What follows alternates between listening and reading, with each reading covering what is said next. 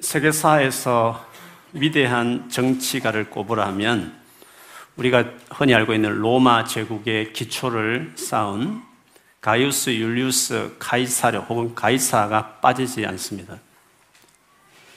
가이사르, 가이사라는 것은 원래 성인데, 써네임인데, 그것이 황제의 뜻이 되게 만든 인물입니다. 그가 남긴 유명한 말 중에 이미 주사위는 던져졌다. 라는 말을 한 적이 있는데, 그 말이 원래 원로원 중심으로 로마가 다스리고 있었습니다. 그리고 이 사람은 전쟁의 영웅 중에 한 명이었고, 그를 경계하던 많은 사람이 있었는데, 그 율리우스 카이사르에게 외방에서 이제 전쟁을 마치고 승리한 이후에 로마로 들어와라. 들어올 때 너희 군대를 해상하고 홀몸으로 오라라고 어, 요구하게 됩니다. 그 원론의 근거를 그는 고민 끝에 어기고 자기 군대를 거느리고 루비콘 강을 건너면서 주사에는 던져졌다. 이런 말을 했었습니다. 당연히 로마에 진격해 들어와서 원론을 제압합니다. 그리고 어, 원론을 행색장에 두었지만 계속 그가 독재 정치를 펼칠 것을 염려한 원로원들이 끝내 최고 집정관을 뽑힐 그날에 스물 몇 번의 칼을 찔려 암살을 하게 만듭니다. 근데 불행하게도 그는 많은 시도를 했지만 아들 없이 죽게 됩니다. 근데 그가 죽기 전에 쓴 유언장에 그의 여동생의 딸의 아들, 조카의 아들이었던 옥타비우스라는 유명한 사람을 양자로 삼는다라고 기록을 하게 됩니다. 의외의 아니면 예상할 수 있지만 의외의 사실은 지적이었습니다. 그 당시에 옥타비우스는 해외에서 유학생을 하고 있었는데 많은 사람들이 아버지가 암살을 당했기 때문에 가지 말라고 만류했음에도 불구하고 로마에 돌아가서 정치에 발을 들여놓게 됩니다. 로마 원로원들은 그 양자보다도 사실은 그 죽은 그 장군의 신복 같은 안테오, 안토니우스를 되게 위헌 인물로 지목하고 있었습니다. 그래서 양자지만 나이 18세 어린 애송이 정도는 괜찮겠다 싶어서 오히려 그 양자를 밀어주고 안토니우를 밀어내는 일들을 하게 됩니다. 그런데 예상과 다르게 그 18세 젊은 옥타비우스는 뛰어난 정치력으로 안토니우스도 그리고 로마 원론까지 장악을 하게 됐죠. 그 정도로 충분히 황제가 될 수 있었지만 오히려 그 제안을 거절하고 원로원을 높이게 됩니다. 그런 모습을 보고 원로원들은 너무 그 공적과 태도가 감동이 되어서 높이 사서 존경할 만한 존엄자라는 뜻을 가진 아우쿠투스스, 아구스도라는 명칭을 그에게 붙여주죠. 그로 인해서 로마 시민의 시민 전쟁이 수없이 있었는데 무질서했던 로마 질서를 그가 바로잡고 팍스 로마라고 일컬어지는 평화와 문화적인 번영의 시기를 가져온 실질적인 황제로서의 시작이었기 때문에 그거를 최초의 황제라 이렇게 읽었습니다. BC 7년에 그의 생일을 경축해서 만들어진 비문에 보면 아구스도에 대해서 이렇게 적혀 있다고 합니다. 모든 것이 악화되고 재난으로 변하고 있었다. 그런데 그가 이 모든 것을 바로잡았고 모든 세계를 다른 모양으로 바꾸어 놓았다. AD 14년에, 14년에 아구스도가 사망을 합니다. 그 이후에 그를 신으로 격상시키고 아구스도라는 명칭은 이어지는 11명의 로마 황제에게 계승됩니다. 이렇게 유명한 그 황제 이름이 오늘 본문 1절에 등장을 하는 것입니다. 그때 아구스투, 아구, 아우구스투스 황제가 칙령을 내려 온 세계가 호적 등록을 하게 되었는데 그가 황제가 되자마자 모든 식민지에 있는 나라에 인구조사를 했습니다. 가장 큰 목적은 세금을 잘 거두기 위한 목적이고 또 필요할 때는 군대를 모집하기 위해서 그렇게 했습니다. 이렇게 유명한 황제가 당시 전 세계를 다스리고 있을 그때에 예수께서 태어나셨음을 누가는 기록하고 있습니다. 그런데 오늘 예수님의 탄생을 보면 많은 부분에서 아우쿠스투스 황제와 비슷하면서도 대절을 이루고 있는 것을 누가는 일부러 그것을 기술하고 있습니다. 로마 황제의 명령이 바로 이스라엘 다스리고 있던 시리아 총독 구레노가 구레뇨가 실시하기 시작하죠. 그래서 각기 원래 고향으로 돌아가라고 했는데 갈릴리 나사렛에 살고 있던 즉 우리로 보면 스코틀랜드 북쪽에 있었던 나사렛에 살고 있던 요셉과 마리아가 남쪽 런던 같은 곳에 고향인 베들레헴에 가게 되죠. 나사렛에서 베들레헴까지는 110km에서 많게는 140km가 될 만한 장거리 여행이었습니다. 출산을 앞두고 있는 마리아를 가장만 됐기 때문에 두고 갈 수도 있었지만 그 당시에 1년의 기간 동안 그가 임신했던 소식이 말들이 많이 돌아서 주변에 또 말들이 있었기 때문에 아내를 배려하는 마음으로 무리해서 마리아를 요셉은 데려갔던 것 같습니다. 그런데 베들레헴에 도착했을 때 이미 인구조사 때문에 몇백 명밖에 살지 않는 조그만 마을이었기 때문에 많은 사람이 몰려 있어서 여관을 찾을 수 없었습니다. 그래서 마곡간에 머물게 되었고 거기서 아들을 낳아서 포대기에 싸서 구유에 눕혀 두었다라고 본문에 기록하고 있습니다. 이 예수님의 마곡간 탄생에 대해서 이번에 어, 지나간 수련회에서 우리 다니엘 김 선교사님이 설명을 해주시기도 했지만 기존에 우리가 흔히 생각하던 마곡간 탄생과 다른 견해를 미국 신학자인 케네스 벨리라는 사람이 40년간 중동에 머물면서 어, 그 마곡간에 대한 이야기를 어, 전했습니다. 한 6, 7년 전에 그분이 발표한 내용이다 합니다. 당시 팔레스타인의 흔한 시골집 구조는요, 일단 문을 딱 열면 그 안에 양과 소, 나귀들이 있는 마구간이 있다고 그럽니다. 왜냐하면 너무 귀했기 때문에 가난한 사람들이 밖에 귀한 가축을 도둑맞을 수 있기 때문에 아예 자기 집에 키우는 거죠. 그래 문을 열면 거기에 짐승이 있는 마구간이 바로 있는 것입니다. 거기서 한 몇 개 계단을 올라가면 진짜 그 집에 방이 있는 것입니다.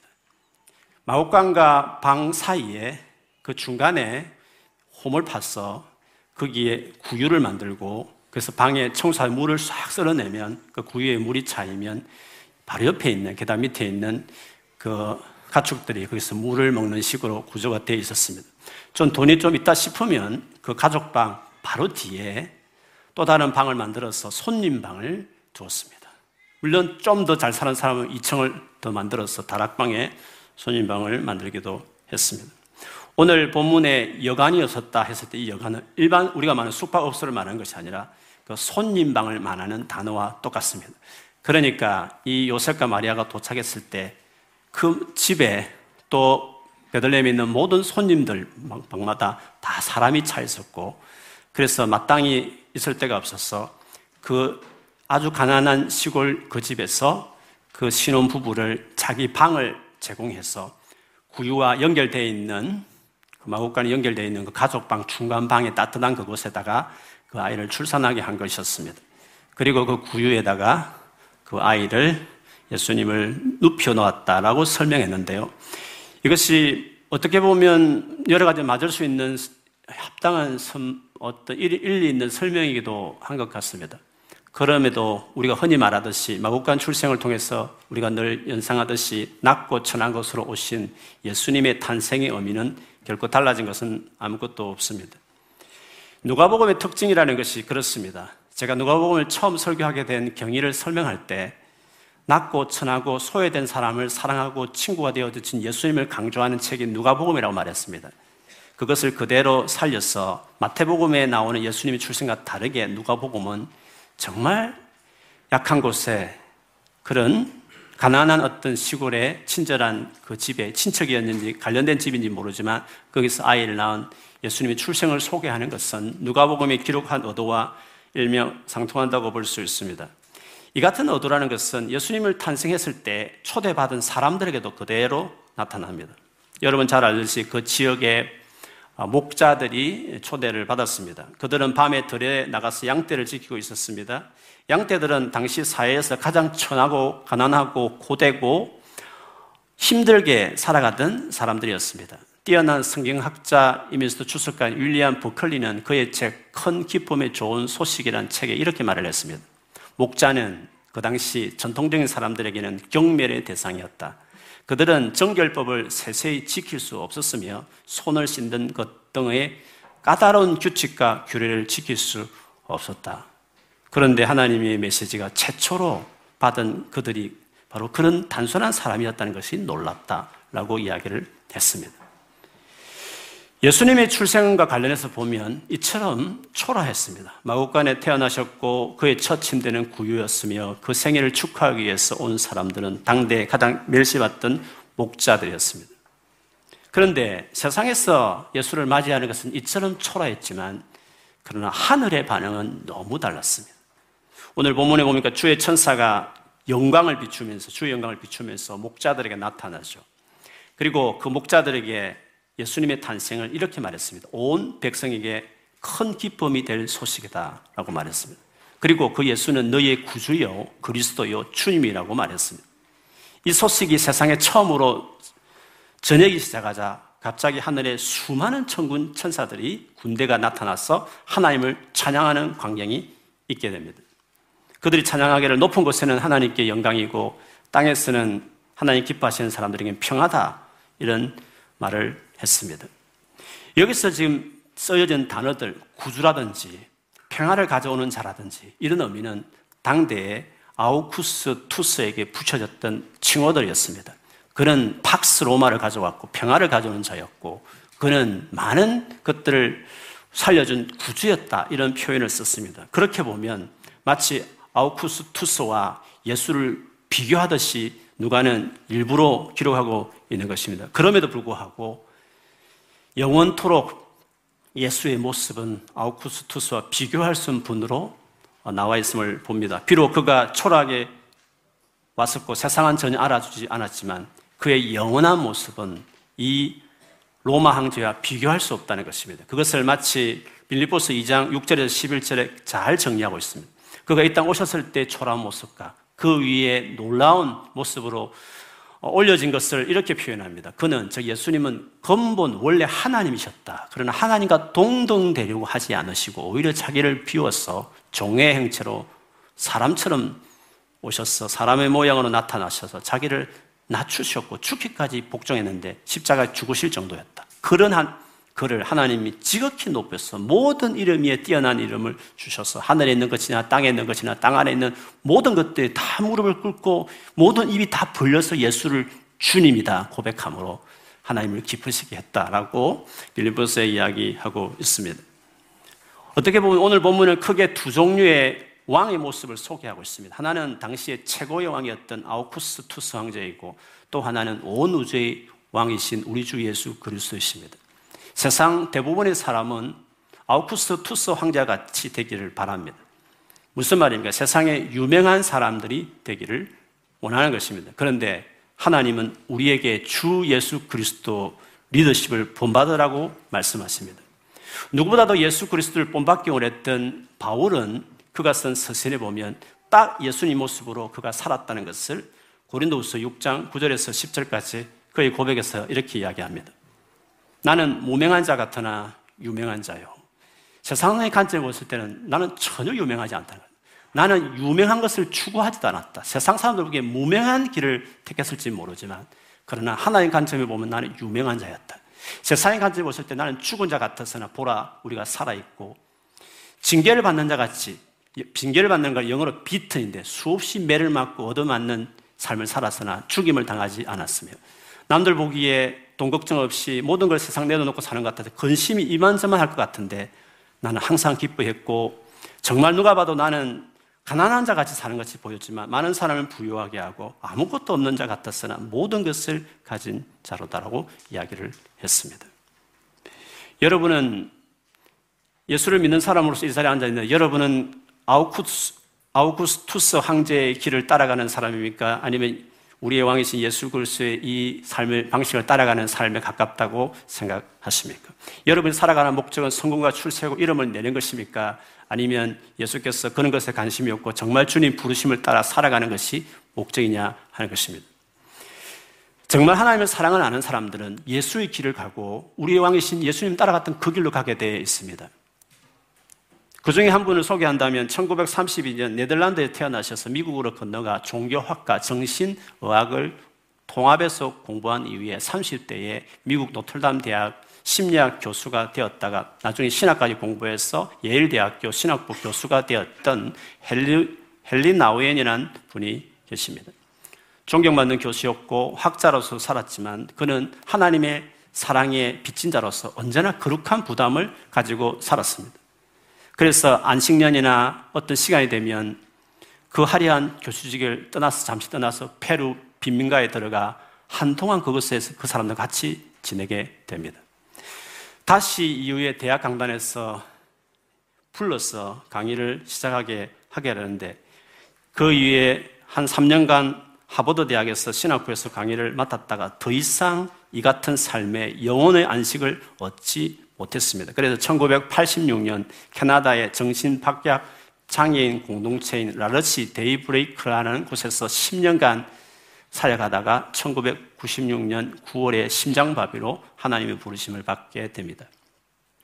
그가 사역했던 그 데이브레이크라는 단체는 장애인과 그들을 돕는 자들이 같이 사는 가정을 이루고 살아가는 공동체의 특징이 있습니다. 그래서 그도 완전 일급장애인 아담이라는 청년을 한 집에서 같이 자게 되고 살게 됩니다. 그가 아담이라는 청년과 살면서 그가 깨달았던 경험했던 것들을 모아서 그렇게 두껍지 않은데 아담이라는 책을 어, 썼습니다. 제가 그 책을 그분 책을 좋아해서 많이 읽기도 했지만 특별히 그 책에 가장 감동 읽었던 감동스럽게 읽었던 부분은 그 책 말미에 말하는 세상의 리더십과 예수 그리스도의 십자가 돌아가시면서 보여주셨던 리더십을 비교한 부분이었습니다. 헬린 나우엔이 유명 대학의 인기 있는 교수직을 버리고 장애인 섬기는 공동체에 들어갈 때만 해도 주변에 많은 사람들이 역시 헬린 나우엔이다. 정말 멋지다. 박수 갈채를 보냈습니다. 그리고 몇 달이 지났습니다. 세상에 점점 자기는 잊혀지는 존재가 되기 시작했습니다. 그리고 수없이 공부했고 가르쳤던 그 모든 강의가 아담에게는 아무 쓸모없는 것이 되었습니다. 모든 자기가 중요하게 생각했던 모든 지식이 아무 소용이 없게 되었을 때 비로소 자기가 남았습니다. 정직하게 자기 자신만 서게 됐을 때 진짜 헨리 나웬을 자기가 직면했을 때 자기는 너무 고통스러웠다고 이야기했습니다. 그러다가 함께 생활한 아담을 보기 시작했고 그를 옆에서 지켜보면서 그 청년이 어떤 놀라운 은혜를 주는지를 그가 깨닫기 시작하는 거죠. 아담이란 청년은 아주 기본적인 일도 할 수 없는 사람이었습니다. 숟가락으로 밥을 먹는 것도 옆으로 들어 눕는 것도 남의 도움을 받아야 되고 침을 흘리면 그냥 흘려야 되는 모든 추하고 연약한 모습을 다 보여주는 장애인이었습니다. 그런데 이상하게도 그 공동체에 있는 모든 사람들이 그를 사랑했고 그의 곁에 있고 싶어 했고 가면 왠지 모를 평강과 그런 안식을 경험하는 그런 영향력을 주는 주변 사람 영향력을 주는 존재라는 것을 그가 보기 시작합니다. 그래서 그 아담이 보여준 리더십은 예수 그리스도께서 우리에게 보여주신 연약함의 리더십이었다고 그가 기록합니다. 예수님께서 마지막 십자가에 못 박혀 돌아가셨을 때 온몸이 벌겨벗겨진 채로 수치와 지나가는 사람들의 침뱉음과 모욕과 비방을 들으면서 마지막 죽음을 당하십니다. 이리저리 끌리고 맞으면 맞고 끌리면 끌린 대로 전적으로 수동적인 남들에서 이끌려가는 세상에 가장 연약한 사람으로 마지막 말년을 보냈습니다.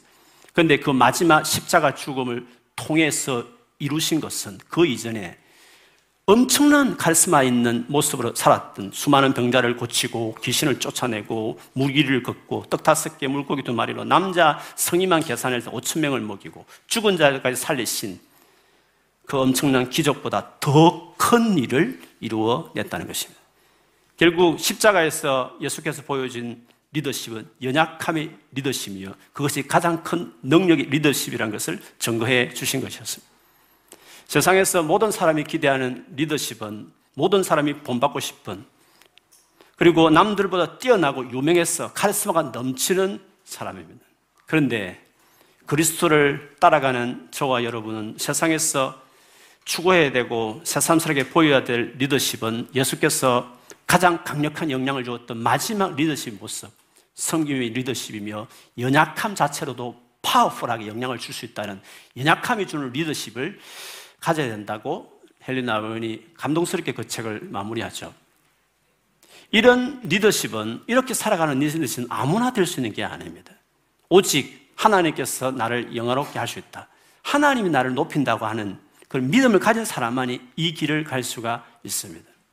자신을 높이려고 하는 피곤한 짓을 멈추지 않고 윗사람에게 적당히 잘 보이면서 옳지 않은 것을 타협하면서 살아가는 그 바보 같은 짓을 할 수 않는 용기는 하나님이 나를 높이신다는 하나님에 대한 믿음, 하나님이 나를 세운다는 믿음이 없이는 아무도 그렇게 할 수 없는 것입니다. 그런 믿음이 있어야 바보 같은 예수님 같은 연약함에 연약함에 대해서 가장하거나 포장하거나 잘 보려고 하지 않고 있는 모습 그대로도 얼마든지 영향을 미칠 수 있는 그 길을 갈 수 있는 my way 길을 갈 수 있는 일은 이런 나를 높이시고 사랑하시고 살수 있다고 하는 하나님에 대한 믿음만이 이 길을 걸어갈 수 있게 하는 것입니다. 실제로 예수께서 이 땅에 살아계시는 동안 이런 삶을 사셨습니다. 그가 못 박혀 돌아가시기 전날 밤에 길게 한 기도 하나가 요한복음 17장에 기록되어 있습니다. 많은 기도 내용은 제자들을 위한 기도였지만 마지막 아, 앞부분, 앞부분의 다섯 구절은 예수님께서 하나님 아버지께 당신 자기 자신을 위해서 한 기도의 내용이었습니다. 그 기도의 내용을 제가 읽어드리겠습니다. 예수께서 이 말씀을 하시고 눈을 들어 하늘을 우러러 이르시되 아버지여 때가 이르러 사오니 아들을 영화롭게 하사 glorify your son 당신의 아들을 glorify 하게 해 주십시오. 아들로 아버지를 영화롭게 하게 해 주옵소서. 아버지께서 아들에게 주신 모든 사람들, 제자들, 연약한 사람들을 영생 주려고 만민을 다스리는 권세를 아들에게 주셨습니다. 영생이란 것은 유일하신 하나님과 그가 보내신 예수를 믿는 것입니다. 그래서 저는 아버지께서 내게 하라고 하신 그 모든 일을 다 이루었고 아버지를 이 세상에서 영화롭게 했으니 이제 창세전부터 아버지와 내가 누렸던 그 영화로서 지금 아버지와 함께 나를 영화롭게 하옵소서라고 이야기했습니다. Glorify me in your presence with the glory. 주님, 나를 글로리파이 하게 해주십시오라고 기도했습니다. 어떻게 들어보면, 어떻게 들어보면 자기 자신 높여달라고 하는 이기적인 기도처럼 보일 수 있지만, 그러나 요한복음 전체를 읽어보면 이 말이 그런 의미가 아닙니다. 저는 세상에 주는 영광을 취하지 않았다는 뜻입니다. 나는 세상에 주는 그 어떠한 글로리파이도 거절하고 오직 주님이 내게 맡긴 길만 일만 했을 뿐입니다. 그 이유는 나는 오직 하나님께서만 나를 높인, 높이기를 기대했기 때문에 나는 하나님만이 나를 높이기를 바랬기 때문에 나는 세상의 영광을 취하지 않을 수 있었다라는 고백이었습니다. 이제 마지막 하나님을 영화롭게 하기 위해서 맡긴 그 일을 마지막 십자가 죽음 앞에 섰을 때 주님 앞에 주님 당신이 제 나를 영화롭게 해 주십시오.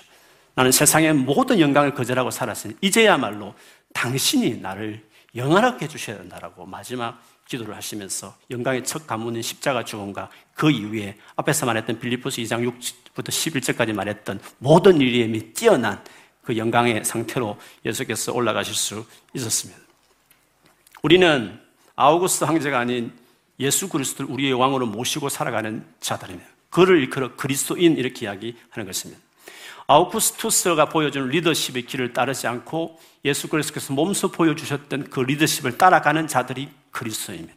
그렇게 살아가는 자들에게 예수께서 죽음 이후에 영광을 얻었듯이 예수와 함께 이 땅에 고난을 받으면 예수 그리스도와 함께 영광을 누릴 것이라고 성경에 약속하고 있습니다. 우리가 남은 생애가 얼마인지 딱 나옵니다. 90살까지 사신다고 생각하면 저는 35년 후면 이 세상 끝냅니다. 여러분이 30대면 두 번만 더 살면 인생 끝나는 것입니다. 길지 않습니다. 아웅당하면서 세상 영광을 위해서 산다는 것은 바보짓입니다. 예수께서 그렇게 살라고 여러분이 돌아가시지 않으셨습니다. 어차피 영원한 영광은 기다리고 있습니다. 1년, 100년, 1000년, 1조 년도 아닙니다. 영원한 영광의 삶이 우리에게 기다리고 있습니다. 그러면 이 땅에 사는 동안 우리가 선택해야 할 길이, 지혜로운 선택의 길이 뭡니까? 아우쿠스 투스 황제, 당대의 최고의 리더십, 모두가 추앙했던 모든 뉴스에 토픽사로 넣을 그 사람의 길, 그 모습을 본받으며 살아가야 되겠습니까? 아무도 알아주지 않는 운명의 길이지만 하나님 나라의 가장 영광스러운 천군 선사들이 찬양하는 예수의 길을 쫓아가는 사람이 되시겠습니까? 그것은 우리 모두가 결정해야 될 일입니다.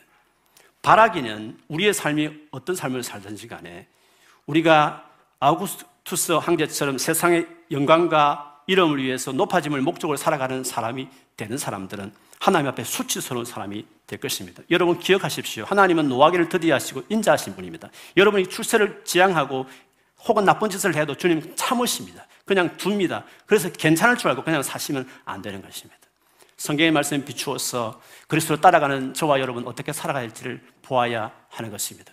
누가복음에서 세상의 온 우주의 왕께서 어떻게 오셨고 누구를 초대했고 그가 어떤 삶을 지향했고 마지막 이 땅의 삶을 마감했는지를 기억하신다면 적어도 그 예수를 믿는 사람이라면 그 예수를 10년, 20년 믿어온 사람이라면 우리가 어떻게 살아야 될 것은 너무나 당연한 것입니다. 실력이 되면 높은 데 올라가지만 우리 높아가는 것이 목적이 아닙니다. 그 목표로 살아가는 사람들이 아닙니다. 열심히 살고 그럼 하나님께서 높여줄 수도 있는 것입니다. 그러나 높여주지 않으면 그 레벨에서 그냥 사는 것입니다. 늘 말하지만 대기업의 회장으로 사는 것보다도 예수 그리스도의 길을 따라가는 직업을 비하는 것이 아니라 길에서 청소하는 분들이 그 청소하는 순간 만나는 수많은 사람의 영향을 주는 사람이 될 것입니다. 대기업 회장 그냥 돈 정도 많이 벌게 하는 것밖에 인생 별거 아닐 것입니다.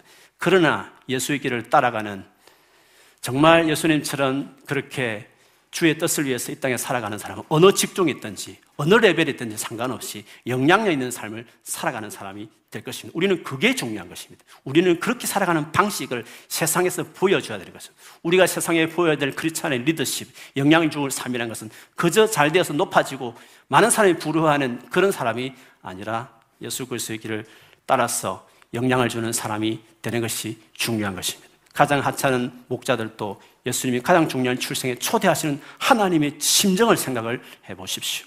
우리는 어떤 길을 가는가? 정말 나는 그리스도인가? 나는 정말 그리스도 따라가는 사람인가? 하는 것을 질문하지 않을 수가 없습니다. 그러니 어떤 레벨에 있든지 주변에 영향을 주는 사람이 되기 위해서 오늘 시간에도 남은 생에 그 짧은 여러분 서른 살이면 60년밖에 안 남고 뒤에 아프고 골골한 거 다 떼버리면 40, 40년밖에 안 될 그 인생을 지긋지긋하게 성우가 출소해서 살고 그렇게 복잡하게 고민하며 살지 말고 딱 주의 길을 가자. 주의 뜻대로 살자. 미닝풀하게 인생을 살자. 그래 주님 앞에 서자. 이런 마음으로 살아가는 우리가 되어야 될 줄 믿습니다. 그렇게 살아가는 여러분 되시기를 주님 이름으로 축원합니다. 아멘.